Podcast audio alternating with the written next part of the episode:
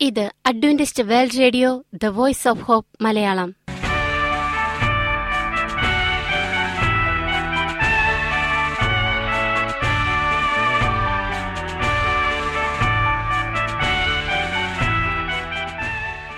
നിലയ്ക്കാത്ത ദൈവസ്നേഹത്തിന്റെ ശബ്ദപ്രപഞ്ചത്തിലേക്ക് ഞങ്ങളുടെ എല്ലാ പ്രിയപ്പെട്ട ശ്രോതാക്കൾക്കും സ്വാഗതം.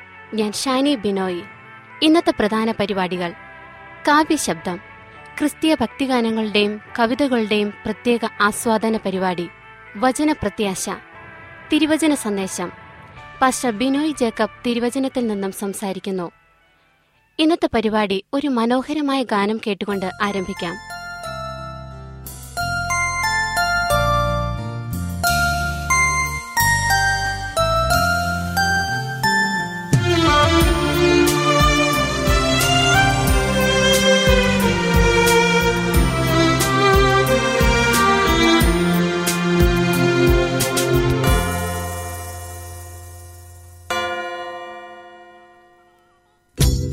കുരിശിന്റെ വഴിയിൽ ജീവവഴിയിൽ ഒരു നിമിഷം ഞാൻ നിന്നു.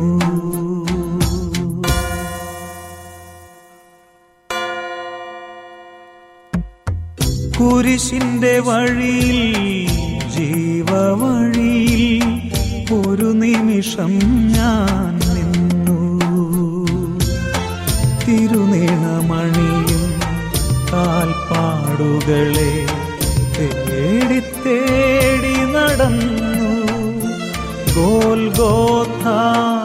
മലമുകളിൽ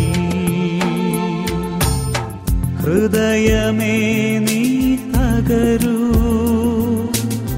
നയനമേ നീ നനയൂ.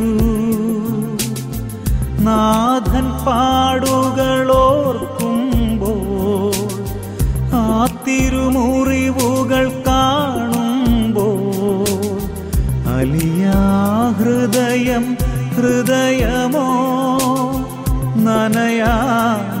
നയനം നയനമോ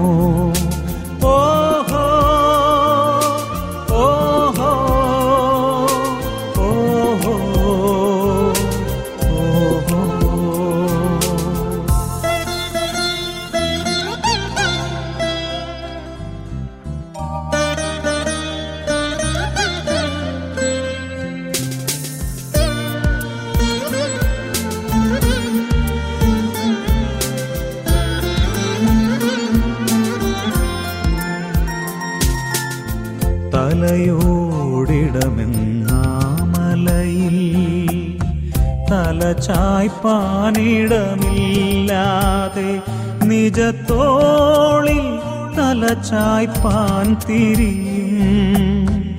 തിരുവദനം ഞാൻ കണ്ടു. തിരുവുടൽ ഞാൻ കണ്ടു. നിങ്ങൾ കേട്ടുകൊണ്ടിരിക്കുന്നത് Adventist world radio the voice of hope Malayalam. ഇനി വചനപ്രത്യാശ. ഇന്നത്തെ വചനപ്രത്യാശയിൽ അനുഗ്രഹീത പ്രസംഗകൻ പാസ്റ്റർ ബിനോയ് ജേക്കബ് തിരുവചനത്തിൽ നിന്നും പ്രസംഗിക്കുന്നു. പ്രിയമുള്ള സ്നേഹിത ഇത് ക്രിസ്തുവേശുവിൽ നിങ്ങളുടെ സഹോദരൻ pastor Binoy Jacob. Lona Stevens ഒരു വിശ്വസ്ത ദൈവവിശ്വാസിയാണ്. അവർ യാദൃച്ഛികമായി മറ്റൊരു സഭയുടെ ശുശ്രൂഷകനുമായി പരിചയപ്പെട്ട് അദ്ദേഹവുമായി വിശ്വാസപരമായ കാര്യങ്ങൾ ചർച്ച ചെയ്തു. അത് അവരുടെ ജീവിതത്തിലെ അപ്രതീക്ഷിതമായ ഒരു വലിയ വഴിത്തിരിവിൽ കലാശിച്ചു. ആസ്ട്രേലിയയിൽ നടന്ന ഒരു യഥാർത്ഥ കഥ താങ്കളുടെ ജ്ഞാനദൃഷ്ടി തുറക്കാൻ കാരണമായേക്കാം. അത്തരത്തിലുള്ള ഒരു കഥ ഒരു സാക്ഷിയുടെ കഥ ഭാഗം രണ്ട് സമ്മതിക്കുന്നു. തലേ ദിവസത്തെ ജോലിയും ചിന്താകുലവും ഉറക്കമില്ലായ്മയും പുതിയ ദിവസത്തെ കാര്യാദികളിൽ പ്രവേശിക്കുന്നത് കഠിനമാക്കി തീർത്തു. എങ്കിലും പതിവ് പോലെ കാലത്തെ എഴുന്നേറ്റ് കഴിയുന്നത്ര ഉന്മേഷത്തോടുകൂടി ദിനകൃത്യങ്ങൾ അവൾ നിർവഹിച്ചു. പശുക്കളെ കറന്നു കോഴിക്കുഞ്ഞുങ്ങൾക്കും പന്നികൾക്കും തീറ്റ കൊടുത്ത ശേഷം പ്രഭാത ഭക്ഷണം തയ്യാറാക്കി കുട്ടികളെ സ്കൂളിൽ അയക്കുകയും ചെയ്തു. കൂടുതൽ പഠനത്തിലേക്ക് പ്രവേശിക്കുന്നതിന് മുമ്പായി ജോലികൾ പൂർത്തിയാക്കുവാൻ ബന്ധപ്പെട്ടു. അപ്പോൾ ഫോൺ അടിക്കുകയായി. അന്ന് ഉച്ച കഴിഞ്ഞ് അവിടെ കാണുമോ എന്ന് അന്വേഷിക്കുന്നതിന് ക്ലാരീസ് വിളിച്ചതായിരുന്നു. ഒരു സന്ദർശകൻ അവിടെ വരാൻ ഉദ്ദേശിക്കുന്നതായി ക്ലാരീസ് അറിയിച്ചു. "ആ- ആരാണത്? അമ്മ ചോദിച്ചു. അമ്മയ്ക്ക് മനസ്സിലാക്കിക്കൊള്ളും വരുമ്പോൾ അദ്ദേഹം ഈ ജില്ലയിലുള്ള എല്ലാ ഭവനങ്ങളും സന്ദർശിച്ചുകൊണ്ടിരിക്കുകയാണ്. ഓ ആ അഡ്വന്റിസ്റ്റുകാരനല്ലല്ലോ അല്ലേ? അയാൾ തന്നെയാണമ്മേ. എങ്കിലും ഒരു പ്രാവശ്യം കേൾക്കുന്നതിന് മുമ്പ് അയാളെ തിരിച്ചയക്കല്ലേ? അമ്മ അയാളെ ഓടിച്ചു വിടത്തില്ലെന്ന് കരുതുന്നു. നിന്നെ പറ്റിച്ചത്ര എളുപ്പം എന്നെ ചുറ്റിക്കാമെന്ന് അയാൾ വിചാരിക്കുന്നില്ല എന്ന് ഞാൻ വിചാരിക്കുകയാണ്. അത് കൊള്ളാമേ അമ്മയ്ക്ക് കഴിയുമെങ്കിൽ അദ്ദേഹത്തെ ഒന്ന് നേർവഴിക്കാക്കണേ. അത് സാധിച്ചാൽ അദ്ദേഹം നല്ലൊരു സാക്ഷിയായി തീരും. അന്ന് ഉച്ച കഴിഞ്ഞ് ഒരാൾ കാർ ഓടിച്ചു വരുന്നത് ലോണ ജനൽ വഴി കണ്ടു. സാധാരണ സന്ദർശകർ വരുമ്പോൾ അവരെ പുറത്ത് ചെന്ന് സ്വീകരിക്കാറാണ് പതിവ്. എന്നാൽ ഇപ്പോൾ അങ്ങനെ വേണമെന്ന് തോന്നിയില്ല. ആട്ടിൻകൂട്ടത്തെ നശിപ്പിക്കുന്ന ചെന്നായ്ക്കൾ കുഞ്ഞാടുകളുടെ തോൽ ധരിച്ചു വരുമെന്ന് അവൾ കേട്ടിരുന്നു. വാട്സൺ അപ്രകാരം ഒരാളാണെങ്കിൽ അവനെ സ്വാഗതം ചെയ്യുന്നതിന് പകരം തന്റെ ഭവനത്തിൽ വരാൻ അനുവദിക്കുന്നത് തന്നെ വേണ്ടതിലധികമാണെന്ന് അവൾ സ്വയം സമാധാനിച്ചു. ലോണ വിചാരിച്ചതിലും ചെറുപ്പമായിരുന്നു വാട്സൺ. തീരെ ചെറുപ്പമായിരുന്നു. തന്റെ മൂത്ത മകന്റെ അത്ര പോലും പ്രായമില്ലായിരുന്നു. വളരെ ലളിതമായ വസ്ത്രധാരണം. കൈവശം കുറച്ച് പുസ്തകങ്ങളുണ്ടായിരുന്നു. അയാളുടെ പ്രസന്നതയുള്ള മുഖവും സത്യസന്ധത നിഴലിക്കുന്ന കണ്ണുകളും കണ്ടപ്പോൾ സത്യത്തിലേക്ക് വഴി നടത്തപ്പെടേണ്ട ഒരു യുവാവാണിതെന്ന് അവൾക്ക് തോന്നി. ക്രിസ്തീയ ലോകത്തു നിന്ന് അവനെ രക്ഷിക്കാൻ കഴിഞ്ഞേക്കും. അയാളെ സന്ദർശമുറിയിലേക്ക് ആനയിച്ചിട്ട് അമ്മച്ചിക്ക് പരിചയപ്പെടുത്തി കൊടുത്തു താങ്കൾ ഒരു പുരോഹിതനാണോ? അമ്മ ചോദിച്ചു. ഓ അല്ല. ഞങ്ങൾ സഭയിൽ പുരോഹിതൻ എന്നുള്ള പേരെടുക്കാറില്ല. പാസ്റ്റർ എന്നാണ് ഞങ്ങൾ അറിയപ്പെടുന്നത്. ഞാനൊരു കൃഷിക്കാരന്റെ മകനാണ്. കർഷക കുടുംബങ്ങൾ സന്ദർശിക്കുമ്പോൾ ബോബ് എന്ന് വിളിക്കുന്നതാണ് എനിക്കിഷ്ടം. ഇത് ലോണ. എന്നെ എല്ലാവരും അമ്മച്ചി എന്ന് വിളിക്കുന്നു. ലോണ അത്ര സ്നേഹം കാണിക്കുവാൻ ഉദ്ദേശിച്ചിരുന്നില്ല. എങ്കിലും സ്വഭാവങ്ങളെ വിധിക്കാൻ കഴിവുള്ളവളാണ് അമ്മച്ചി എന്നറിയാമായിരുന്നു. "ആ, ബോബ് നിങ്ങൾ ഈ സ്ഥലത്ത് എന്ത് ജോലി ചെയ്യുന്നു? ലോണ ചോദിച്ചു. ഭവനങ്ങൾ തോറും സന്ദർശിച്ച്. നിങ്ങൾ വേല ചെയ്യുന്നുണ്ടെന്ന് ഞാൻ അറിഞ്ഞിരുന്നില്ല. നിങ്ങളൊരു നല്ല യഹോവ സാക്ഷിയായിരിക്കുമെന്ന് ഞാൻ കരുതുന്നു. വാച്ച് ടവറിൽ വിശ്വസിക്കാൻ കഴിഞ്ഞാൽ അവരുടെ ഉപദേശങ്ങൾ സ്വീകരിക്കാൻ കഴിഞ്ഞാൽ ആ പറഞ്ഞത് ശരിയായിരിക്കും. ലോണ ബോബ് അതിലെന്താണ് തെറ്റ് കാണുന്നത്? ലോണ ചോദിച്ചു. കഥ മുഴുവൻ പറയണമെങ്കിൽ എന്റെ ജനനത്തിന് മുമ്പ് തുടങ്ങിയതാണ്. എന്റെ അമ്മ ബൈബിൾ വിദ്യാർത്ഥികളോടൊത്ത് അതായത് സാക്ഷികളുടെ അന്നത്തെ പേരാണ് പഠിക്കുകയും സൊസൈറ്റിയിൽ ചേരുന്ന കാര്യം ആലോചിക്കുകയും ചെയ്തതാണ്. അവർ ചേരാതിരുന്നത് എത്ര കഷ്ടമായി പോയി? ബോബ് തുടർന്നു. അത് സത്യം പഠിപ്പിച്ചു എന്ന് അവർക്ക് തോന്നിയിരുന്നെങ്കിൽ തീർച്ചയായും ചേരുമായിരുന്നു. ആ സമയത്താണ് പാസ്റ്റർ റസ്സലിന്റെ ഉപദേശങ്ങൾ മിക്കവയും ജഡ്ജ് റൂദർ ഫോർഡ് മാറ്റിമറിച്ചത്. ആയിരത്തി തൊള്ളായിരത്തി ഇരുപത്തി അഞ്ചിന് ശേഷമുണ്ടായ അനിശ്ചിതാവസ്ഥയിൽ ഈ സൊസൈറ്റി ദൈവിക സത്യത്തിന്റെ ധാര അല്ല എന്നും ഇത് ദൈവത്തിന്റെ അന്ത്യനാളിലേക്കുള്ള ദൂതല്ല എന്നും അമ്മയ്ക്ക് ബോധിയായി. വാസ്തവത്തിൽ ഒരു ദശകത്തിനിടയിൽ ഏതാണ്ട് നൂറ്റി നാൽപ്പത്തിയെട്ട് ഉപദേശങ്ങൾ തിരുത്തി എഴുതപ്പെട്ടു. ഇതിൽ അബദ്ധമായി തെളിയിക്കപ്പെട്ട ചില വർഷങ്ങളെ കുറിക്കുന്ന പ്രവചനങ്ങളും ഉൾപ്പെടുന്നു. ഇതിൽ നിന്നെല്ലാം പ്രത്യേകിച്ചും മത്തായി ഇരുപത്തി നാലാം അധ്യായം ഇരുപത്തിനാലിലെ അന്ത്യകാലത്ത് കള്ളപ്രവാചകന്മാർ എഴുന്നേൽക്കും എന്ന പ്രവചനത്തിന്റെ വെളിച്ചത്തിലും സത്യം കണ്ടെത്തുന്നതിന് മറ്റെവിടെയെങ്കിലും തേടണം എന്ന് അമ്മയ്ക്ക് ബോധ്യമായി. ക്രമേണ സെവൻത് ഡേ അഡ്വന്റിസ്റ്റ് സഭയുടെ ലളിതമായ വേദപാഠങ്ങളിൽ അവർ അത് കണ്ടെത്തി.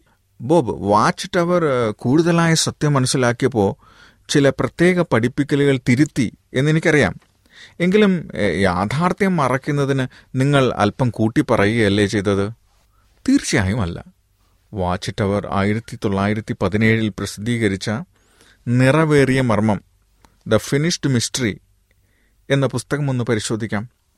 പാസ്റ്റർ റസലിന്റെ ലിഖിതങ്ങളിൽ നിന്നും അദ്ദേഹത്തിന്റെ മരണശേഷം കൂട്ടിച്ചേർത്ത് പ്രസിദ്ധീകരിച്ച ഈ പുസ്തകം വേദപാഠങ്ങൾ അല്ലെങ്കിൽ സഹസ്രാബ്ദ ആരംഭ പ്രസിദ്ധീകരണങ്ങളിൽ ഏഴാമത്തെ പുസ്തകമായിരുന്നു. ജഡ്ജ് റൂദർഫോർഡ് ആയിരത്തി തൊള്ളായിരത്തി ഇരുപതിന് ശേഷമുള്ള വർഷങ്ങളിൽ ഈ പുസ്തകം ലക്ഷക്കണക്കിന് വിറ്റഴിച്ചു. അമ്മ അത് കണ്ടിരിക്കുമെന്ന് ഞാൻ ഊഹിക്കുന്നു. സത്യം പറഞ്ഞാൽ അതിനെക്കുറിച്ച് കേട്ടിട്ടുണ്ടെങ്കിലും ഞാനത് കണ്ടിട്ടില്ല. കഴിഞ്ഞ രാത്രിയിലും ഞങ്ങളുടെ അടുത്ത കാലത്തെ പ്രസിദ്ധീകരണങ്ങളിലൊന്നായ ദിവ്യോപദേശത്തിൽ യഹോവ സാക്ഷികൾ എന്ന പുസ്തകത്തിൽ ഞാൻ അതിനെക്കുറിച്ച് വായിച്ചിരുന്നു. ആ പുസ്തകത്തിന്റെ പ്രസിദ്ധീകരണം ക്രിസ്തീയ ലോകത്തിൽ ഒരു ബോംബ് സ്ഫോടനമായിരുന്നു എന്ന് ഇതിൽ പറഞ്ഞിട്ടുണ്ട്. ഈ പുസ്തകത്തിന്റെ പതിനൊന്ന് മുതൽ പതിനാല് വരെയുള്ള അധ്യായങ്ങളിൽ ആയിരത്തി തൊള്ളായിരത്തി പത്തൊൻപതിലെ ഉണർവിന് ശേഷം ആ പുസ്തകത്തിന്റെ പ്രസിദ്ധീകരണം സൊസൈറ്റിക്ക് എത്ര വൻ കാര്യങ്ങൾ നേടിക്കൊടുത്തു എന്ന് രേഖപ്പെടുത്തിയിരിക്കുന്നതായി ഞാൻ ഓർക്കുന്നു. ലോണ പറഞ്ഞു. അമ്മച്ചി ലോണ ആ പുസ്തകം വീട്ടിൽ എന്റെ ഒരു പെട്ടിയിലുണ്ടെന്ന് തോന്നുന്നു. വളരെ നാളുകളായിട്ട് ഞാൻ ആ പുസ്തകം നോക്കിയിട്ടില്ല. എങ്കിലും വാച്ച് ടവറിന്റെ ചരിത്രത്തിലെ ആദ്യത്തെ അൻപത് വർഷങ്ങൾക്കിടയിൽ പ്രസിദ്ധീകരിച്ചിട്ടുള്ള പുസ്തകങ്ങൾ വെച്ച് ഏറ്റവും ശ്രേഷ്ഠമായ പുസ്തകമായിരുന്നു അത് എന്ന് ഞാൻ വിശ്വസിക്കുന്നുണ്ട്. അതെ അതുതന്നെയാണ് അനേക വർഷക്കാലം സത്യമായി കരുതപ്പെട്ട ഈ പ്രധാന പുസ്തകം. ഇന്ന് സൊസൈറ്റി പൂർണമായും അതിലെ വിശദാംശങ്ങളോടും തീയതി കണക്കുകളോടും കൂടെ തള്ളിക്കളഞ്ഞിരിക്കുന്നു. എന്നിട്ടും അന്ത്യകാലത്തേക്കുള്ള ദൈവിക സത്യത്തിന്റെ അവകാശപ്പെട്ടിട്ടുണ്ട്. ക്രിസ്തുവിന്റെ രണ്ടാം വരവ് ആയിരത്തി എണ്ണൂറ്റി എഴുപത്തിനാല് ഒക്ടോബറിൽ സംഭവിച്ചു എന്ന് സാക്ഷികൾ ആദ്യം പഠിപ്പിച്ചിരുന്നു എന്നാണ് ആ പുസ്തകത്തിൽ പറയുന്നത്. അപ്പോൾ ലോണ പറയുകയാണ് ബോബ് അത് ശരിയാണെന്ന് എനിക്ക് തോന്നുന്നില്ല. ഈ തീയതികളിൽ തന്നെ നമുക്ക് തുടങ്ങാം. വാച്ച് ടവറിനെക്കുറിച്ച് അനേകരും തെറ്റായ പല കാര്യങ്ങളും പറയുന്നത് ആളുകൾ പറയുന്നത് തെളിയിക്കണമെന്ന് ഞാൻ പലപ്പോഴും പറയും. ബോബ് ഇത് നിങ്ങൾക്കും ബാധകമായിരിക്കും.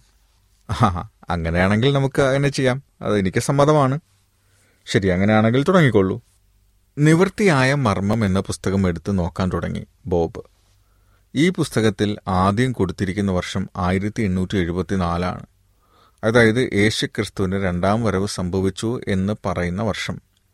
ഈ പുസ്തകത്തിന്റെ അൻപത്തിനാല് അറുപത് അറുപത്തിയെട്ട് എഴുപത്തൊന്ന് നൂറ്റി അറുപത്തിയേഴ് മുന്നൂറ്റി അറുപത്തെട്ട് മുന്നൂറ്റി എഴുപത്തേഴ് മുന്നൂറ്റി എൺപത്തി ആറ് മുന്നൂറ്റി തൊണ്ണൂറ്റഞ്ച് എന്നീ പുറങ്ങളിൽ ഈ കാര്യം പരാമർശിക്കുന്നതായും കാണാം. ഇത് സത്യമായിട്ട് അൻപത് വർഷങ്ങളോളം പഠിപ്പിക്കുകയും അതിനുശേഷം വാച്ച് ടവർ അതിനെ ഉപേക്ഷിക്കുകയും ചെയ്തു. ആയിരത്തി എണ്ണൂറ്റി എഴുപത്തെട്ടിനെ കുറിച്ചും ഇതുതന്നെയാണ് സംഭവിച്ചത്. അൻപത് വർഷക്കാലത്തേക്ക് വിശുദ്ധന്മാരുടെ ഉയർപ്പിന്റെ വർഷമായി അതിനെ കരുതിയിരുന്നു. അപ്പോൾ വാച്ച് ടവറിന് ഒരു തെറ്റ് പറ്റിയതായി തീരുമാനിക്കുകയും ഈ സംഭവത്തിന് വേറൊരു തീയതി തീരുമാനിക്കുകയും ചെയ്തു. എന്നാൽ ആയിരത്തി എണ്ണൂറ്റി എഴുപത്തി എട്ട് എന്ന കണക്ക് ഈ പുസ്തകത്തിന്റെ പലയിടങ്ങളിലും കാണാം. പുറം അറുപത്തിനാല് നൂറ്റി എൺപത്തിരണ്ട് നാനൂറ്റി അമ്പത്തി മൂന്ന് മുന്നൂറ്റി അൻപത്തി അഞ്ഞൂറ്റി മുപ്പത്തി ഒൻപത് ശ്രദ്ധയോടുകൂടി ഓരോ പേജ് നമ്പരും കുറിച്ചുകൊണ്ട് ലോണ ഇടയ്ക്ക് കയറി പറഞ്ഞു ആ കാര്യത്തെക്കുറിച്ച് അത്രമാത്രം മതി ബോബ്. വാച്ച് ടവർ പുനരുദ്ധാനത്തിന്റെ തീയതി ആയിരത്തി എണ്ണൂറ്റി എഴുപത്തെട്ടിൽ നിന്ന് മാറ്റിയത് എന്നാണെന്ന് പറയാമോ? അത് ഈ പുസ്തകത്തിൽ കാണാം എന്ന് പറഞ്ഞുകൊണ്ട് ആ ചെറുപ്പക്കാരൻ പറുദീഷ നഷ്ടം മുതൽ പരദീസ ലാഭം വരെ എന്ന പുസ്തകം കാണിച്ചു കൊടുത്തു. അതിൽ നൂറ്റി തൊണ്ണൂറ്റി രണ്ടാം പുറം മുപ്പതാം ഖണ്ണികയിൽ അയാൾ ഇങ്ങനെ വായിച്ചു.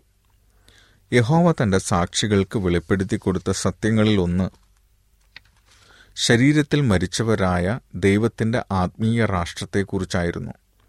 മരിച്ചുപോയവരായ ആത്മീയ ഇസ്രായേൽ ആയിരത്തി തൊള്ളായിരത്തി പതിനെട്ടിൽ ക്രിസ്തുവിനോട് കൂടെ ഉയർത്തെഴുന്നേറ്റു എന്ന് ആയിരത്തി തൊള്ളായിരത്തി ഇരുപത്തിയേഴിൽ അവർ മനസ്സിലാക്കി. എന്നാൽ അത് അദൃശ്യമായ ഒരു ഉയർത്തെഴുന്നേൽപ്പായിരുന്നു. ലോണ അതിന്റെ ഓരോ വാക്കും ശ്രദ്ധയോടുകൂടി പരിഗണിച്ചു. നിവൃത്തിയായ മർമ്മത്തിൽ നിന്ന് വേറെ എന്തെങ്കിലും വർഷക്കണക്കുകളുണ്ടോ? ഉണ്ട്.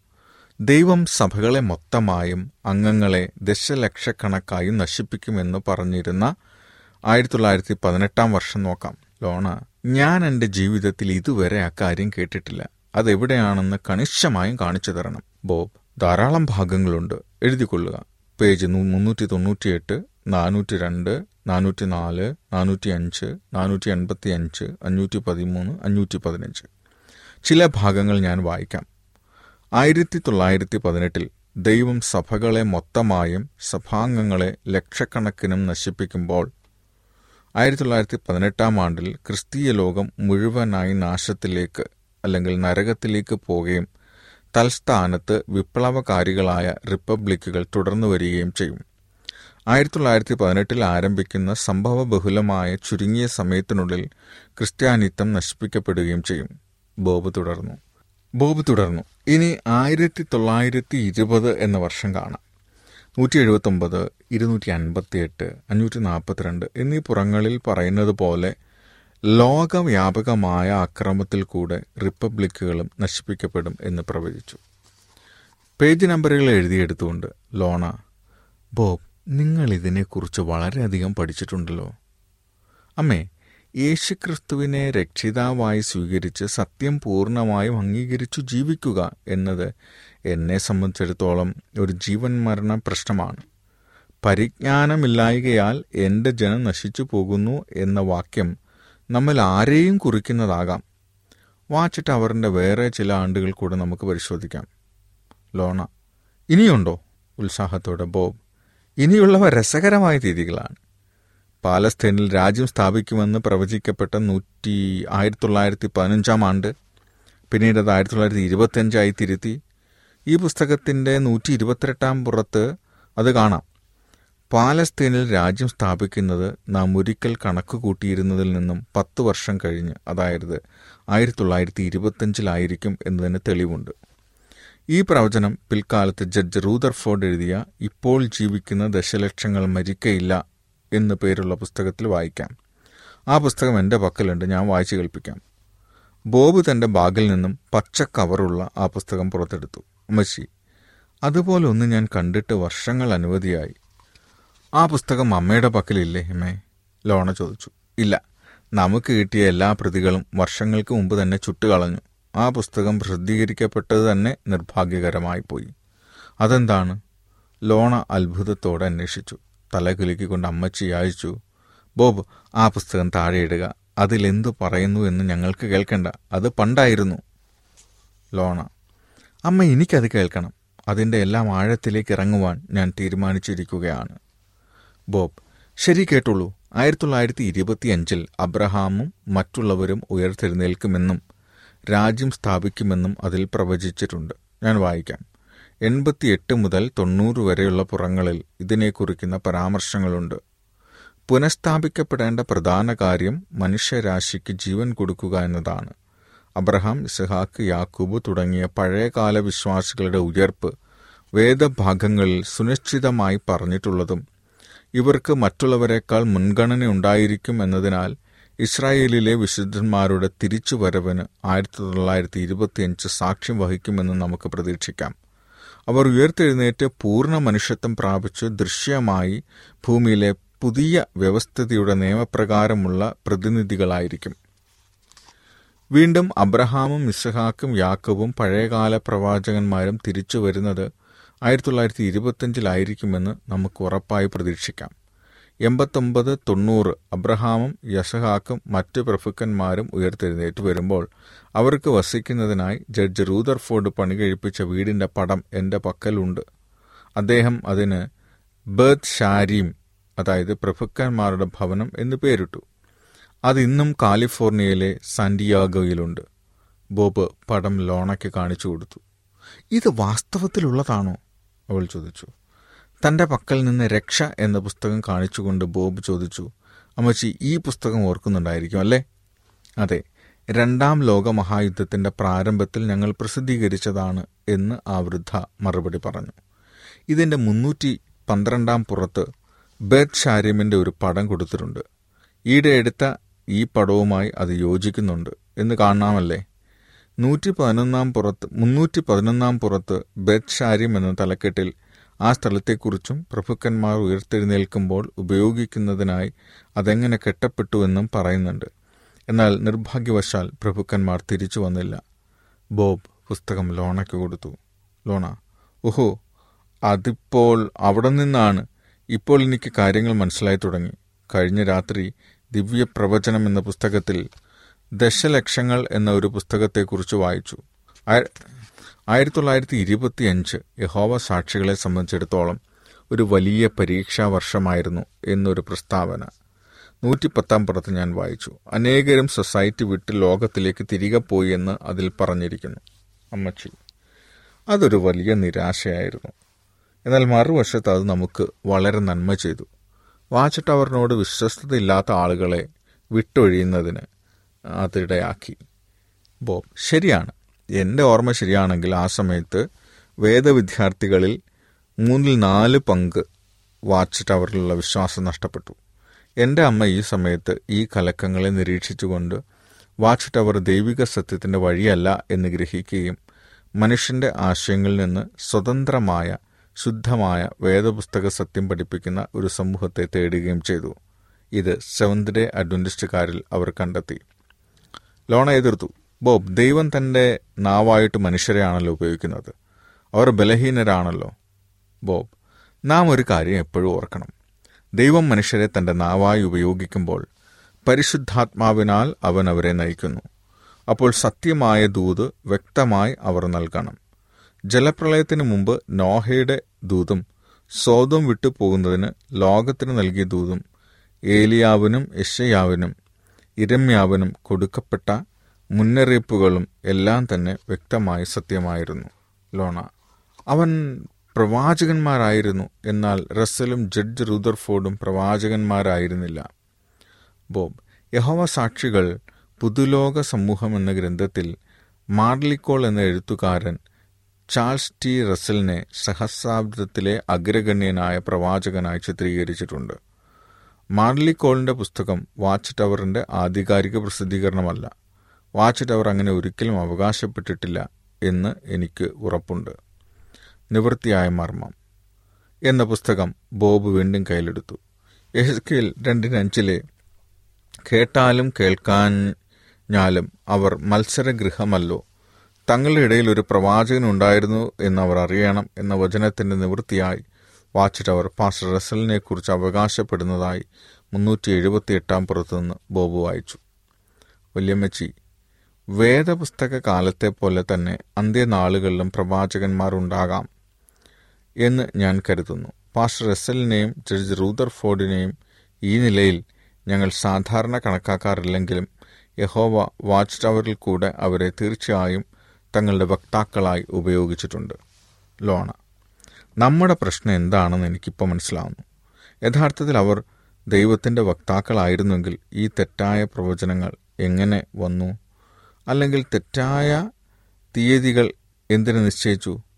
ബോബ് വാച്ച് ടവറിനെ കുറിച്ച് പഠിച്ചപ്പോൾ നിങ്ങളുടെ പ്രശ്നം ഇതുതന്നെ ആയിരുന്നോ? ബോബ് അതെ. അതുപോലെ തന്നെ ഉപദേശങ്ങളും. ലോണ തെറ്റായി നിങ്ങൾ ചിന്തിക്കുന്ന ഉപദേശങ്ങൾക്ക് ഒരു ഉദാഹരണം പറയാമോ? തെറ്റിപ്പോയി എന്ന് പറയുന്നത് ഞാനല്ല. വാച്ച് ടവർ തന്നെയാണ്. അല്ലെങ്കിൽ വേറൊരു വിധത്തിൽ അവർ പഠിപ്പിക്കുമായിരുന്നില്ല. ഉദാഹരണത്തിന് വാച്ച് ടവർ സർവോത്തമമായി കണക്കാക്കിയിരുന്ന നിവൃത്തിയായ മർമ്മം എന്ന ഈ പുസ്തകം തന്നെ എടുക്കാം. ഇത് ഫലത്തിൽ വെളിപ്പാടിന്റെയും ഹേസ്കേലിന്റെയും ഒരു വ്യാഖ്യാനമാണ്. ഇന്നത്തെ വാച്ച് ടവർ പ്രസിദ്ധീകരണങ്ങളിൽ അവ മിക്കവാറും തിരസ്കരിക്കപ്പെട്ട് കഴിഞ്ഞിട്ടുണ്ട്. അതുപോലെ പിരമിഡ് പ്രവചനങ്ങളും ആക്ഷരിക ഇസ്രായേലിന്റെ പാലസ്തീനിലേക്കുള്ള തിരിച്ചുവരവിനെ കുറിക്കുന്നവയും ഇപ്പോൾ ഉപേക്ഷിക്കപ്പെട്ടിരിക്കുകയാണ്. ലോണ തമാശയായിട്ട് പറഞ്ഞു ബോബ് ഷെൽ ഞങ്ങളുടെ മേൽ തന്നെയാണ് വീണ് പൊട്ടിയിരിക്കുന്നത്. അല്ലേ ബോബ്? ബോബ്. ഞാനൊരു നല്ല സാക്ഷിയായിരിക്കുമെന്ന് അമ്മ പറഞ്ഞല്ലോ. എന്നാൽ സത്യത്തിൽ ഉറപ്പായി വിശ്വസിക്കുന്ന ഒരു സംഘടനയിൽ നിലനിൽക്കാനാണ് ഞാൻ ആഗ്രഹിക്കുന്നത്. വാച്ച് ടവർ രൂപം കൊണ്ട അന്ന് മുതൽ തന്നെ അത് ദൈവിക സത്യത്തിന്റെ ധാരയായി അവകാശപ്പെട്ടിട്ടുണ്ട്. എന്നാൽ എന്റെ മനസ്സിൽ വീണ്ടും പൊന്തി വരുന്ന പ്രശ്നം ഇതാണ്. വാച്ച് ടവർ ഒരു കാലത്ത് സത്യം പഠിപ്പിച്ചിരുന്നെങ്കിൽ ഇന്ന് അത് പഠിപ്പിക്കുന്നത് തെറ്റാണ്. അതല്ല ഇന്ന് പഠിപ്പിക്കുന്നതാണ് ശരിയെങ്കിൽ അതിൽ അതിന്റെ ചരിത്രത്തിൽ ഏറിയ കാലവും അനേക അബദ്ധങ്ങളാണ് പഠിപ്പിച്ചിട്ടുള്ളത്. ദൈവം പ്രവർത്തിക്കുന്നത് ഇങ്ങനെയല്ല. ലോണയുടെ അഭിപ്രായം ഇങ്ങനെയായിരുന്നു. ബോബ് സൊസൈറ്റിയുടെ പ്രാരംഭകാലങ്ങളിൽ അത് സത്യത്തിന്റെ ധാരയെ അവകാശപ്പെട്ടു എന്ന് തോന്നുന്നില്ല. ആയിരത്തി തൊള്ളായിരത്തി പത്തൊൻപതിന് ശേഷം യഹോവയുടെ ആത്മാവ് വന്ന് തന്റെ സത്യം പഠിപ്പിക്കുന്നതിന് വേണ്ടി സൊസൈറ്റിയെ കർമ്മോന്മുഖരാക്കിയ ശേഷമാണിത്. ബോബ് അങ്ങനെയാണെങ്കിൽ കൂടുതൽ പ്രചോദനം വന്നതിന് ശേഷം ലക്ഷക്കണക്കിന് വിറ്റഴിച്ച പുസ്തകം നിവൃത്തിയായ മർമ്മം ആണെന്ന കാര്യം വിസ്മയകരമായിരിക്കുന്നു. ഈ പുസ്തകത്തിന്റെ നാൽപ്പത്തി നൂറ്റി നാൽപ്പത്തിനാലാം പുറത്ത് watch tower and Bible society ലോകത്തിലെ ഏറ്റവും വലിയ സംഘടനയാണെന്നും അതിന്റെ കാരണം ആരംഭം മുതൽ ഇന്നയോളം കർത്താവ് അതിനെ സദ്വർത്തമാനം അറിയിക്കുന്നതിനുള്ള മാർഗമായി ഉപയോഗിച്ചിരുന്നു എന്നും പറഞ്ഞിരിക്കുന്നു. ഇനിയും പരിഹരിക്കേണ്ട വേറൊരു പ്രശ്നമായി അത് അവശേഷിക്കുന്നു. ലോണ ചുരുക്കത്തിൽ ഈ പ്രശ്നങ്ങൾ പരിഹരിച്ചു തന്നാൽ നിങ്ങൾ ഒരു യഹോവ സാക്ഷി ആകുമോ? ബോബ് സമ്മതിച്ചു. വാച്ച് ടവർ ദൈവിക സത്യത്തിന്റെ മാർഗമാണെന്നും രക്ഷയുടെ വഴിയാണെന്നും വേദപുസ്തക സത്യം പഠിപ്പിക്കുന്നു എന്നും എനിക്ക് ബോധ്യമാക്കി തന്നാൽ ഞാൻ തീർച്ചയായും യഹോവ സാക്ഷിയായിത്തീരും. മറുവശത്ത് സൗന്ദര്യ അഡ്വന്റിസ്റ്റുകാർ സത്യം പിന്തുടരുന്നു എന്ന് ഞാൻ കാണിച്ചു തന്നാൽ നിങ്ങൾ കർത്താവിനെ പിന്തുടരുകയും ഒരു അഡ്വന്റിസ്റ്റുകാരിയാകുകയും ചെയ്യുമോ? ലോണ അത് കേട്ടപ്പോൾ പൊട്ടിച്ചിരിച്ചുപോയി. എങ്കിലും ബോബിന്റെ ആത്മാർത്ഥതയെ അവൾ അഭിനന്ദിച്ചു.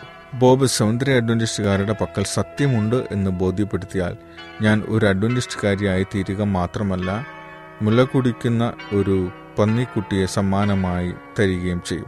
വല്യമ്മച്ചി ആ തമാശയിൽ പങ്കുചേർന്നു. ആ സമ്മാനം ഇപ്പോഴേ കൊടുക്കാവുന്നതാണ് മോളെ. ബോബ് ചിരിച്ചുകൊണ്ട് പോകുന്നതിനായി എഴുന്നേറ്റു പരിശുദ്ധാത്മാവ് നമ്മെ നയിക്കട്ടെ എന്ന് പറഞ്ഞ് അഭിവാദനം ചെയ്ത് പുറപ്പെട്ടു പോയി. ബോബിന്റെ കാർ ദൃഷ്ടിയിൽ നിന്നും മറഞ്ഞപ്പോഴും ആ രണ്ട് സ്ത്രീകളും യഹോവ സാക്ഷികളല്ലാതെ മറ്റെന്തെങ്കിലും ആകുന്നതിനെക്കുറിച്ച് ഓർത്ത് പുഞ്ചിരിച്ചുകൊണ്ടിരുന്നു. അപ്പോൾ ലോണയുടെ ഭർത്താവ് ജോൺ മുറിയിലേക്ക് കടന്നു വന്നു. ബോബിന്റെ അവസാന വാക്കുകൾ അയാൾ കേട്ടിരുന്നു.